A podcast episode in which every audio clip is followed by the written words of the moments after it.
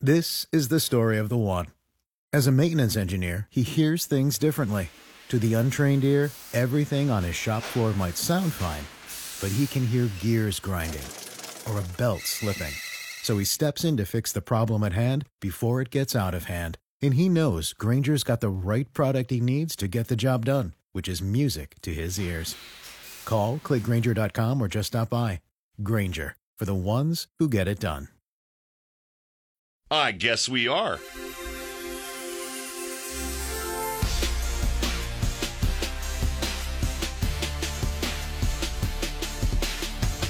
Dave and Jimmy, kick back and enjoy the scammies. What, Kelsey? What are these scammies?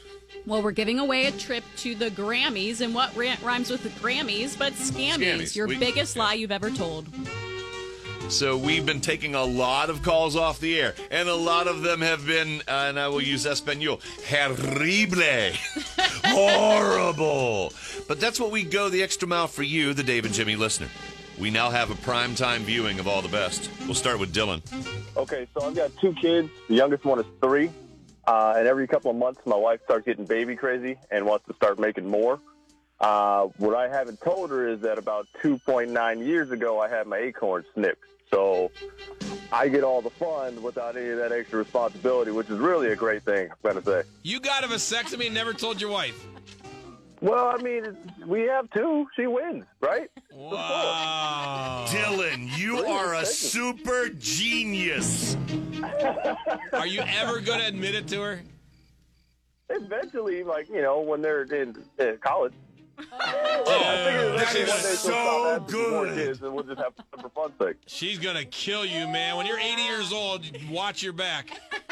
when I'm eight years old, I won't dare. You're, you're absolutely right. Dylan, you are super genius. That's awesome. Thank you so much for calling.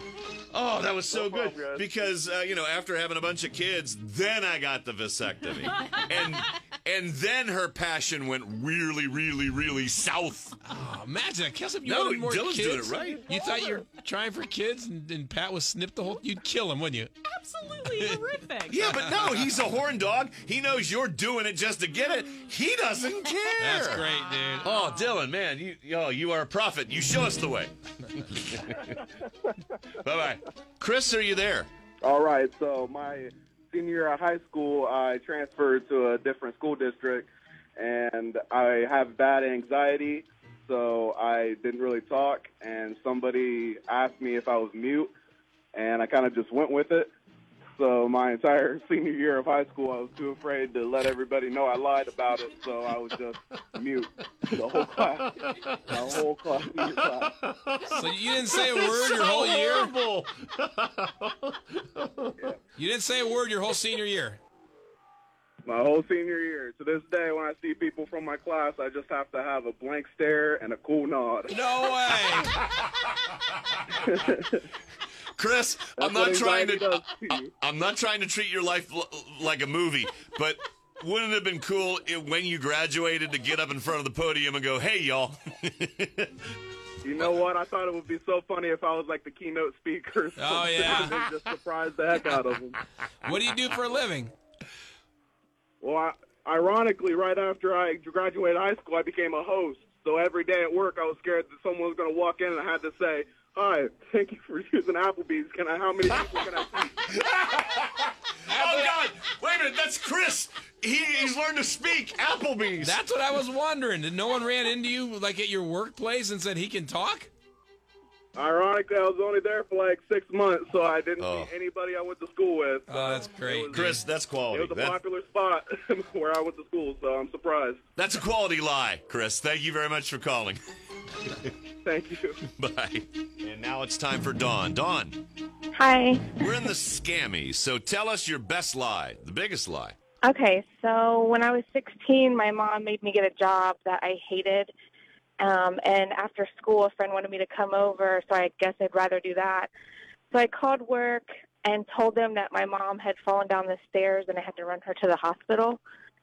Um, unfortunately, I told them what hospital, and so they called to send her flowers. And when they found out that there was no one by the name there, they called the house and I, I I got a phone call from my mom and my work. Did you get fired? I did get fired, Yeah, you and I got deserved it. grounded. Yeah. Wow. That's pretty good. I mean, you did choose the middle path. It wasn't saying your mother had died. That's usually kind of a, a get out of jail free card. That's pretty good. Fall down Yeah, the a little stairs. Eh, That's not bad. Okay, Dawn, uh, we have her information. Thank you so much for listening. Thank you. All right, we're going to be doing this a couple days. They're called the Scammies, and I will give uh, the the show a lot of credit. We're giving you the best. We are giving you the absolute best. These are good though. We're not giving you the Entertaining. I stole money. Yeah, I, ju- I s- stole money. this is Dave and Jim.